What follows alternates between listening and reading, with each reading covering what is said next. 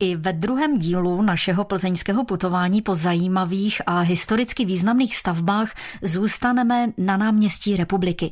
V předchozí části jsme se zaměřili na plzeňskou radnici a dneska nám zrak padne na takzvaný Bezděkovský dům.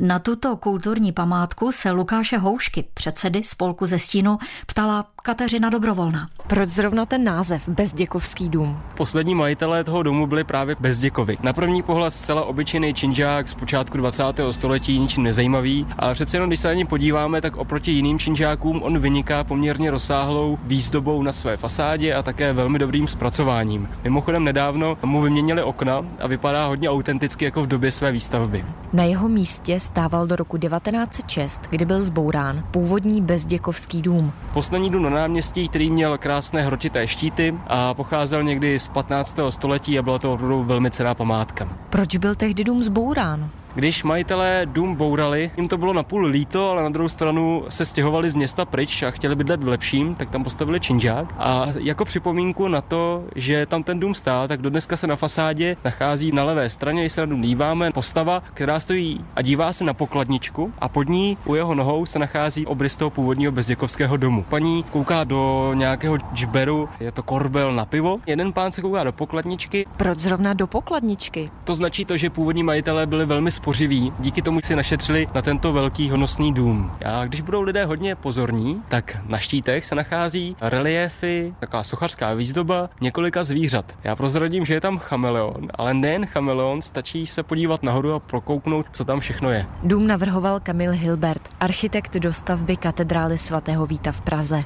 Zajímavé je, že předchozím majitelem byl třeba pan Jan Gabler, což byl hodinář, který do Plzně přivezl tehdy naprostou novinku v roce 1750 přibližně. To byly kapesní hodinky a poprvé lidé mohli nosit hodinky v kapsách. Další ze zajímavých majitelů byl Šimon Plachý Střebnice, což byl významný kronikář, koupil dům v roce 1592. A co se v domě nachází v současnosti? Ve spodní části je kavárna a ve zbytku domu se normálně bydlí, což je jedna z těch pozitivních výjimek na náměstí. Říká Lukáš Houška, předseda spolku ze Stínu. Kateřina Dobrovolná, Český rozhlas.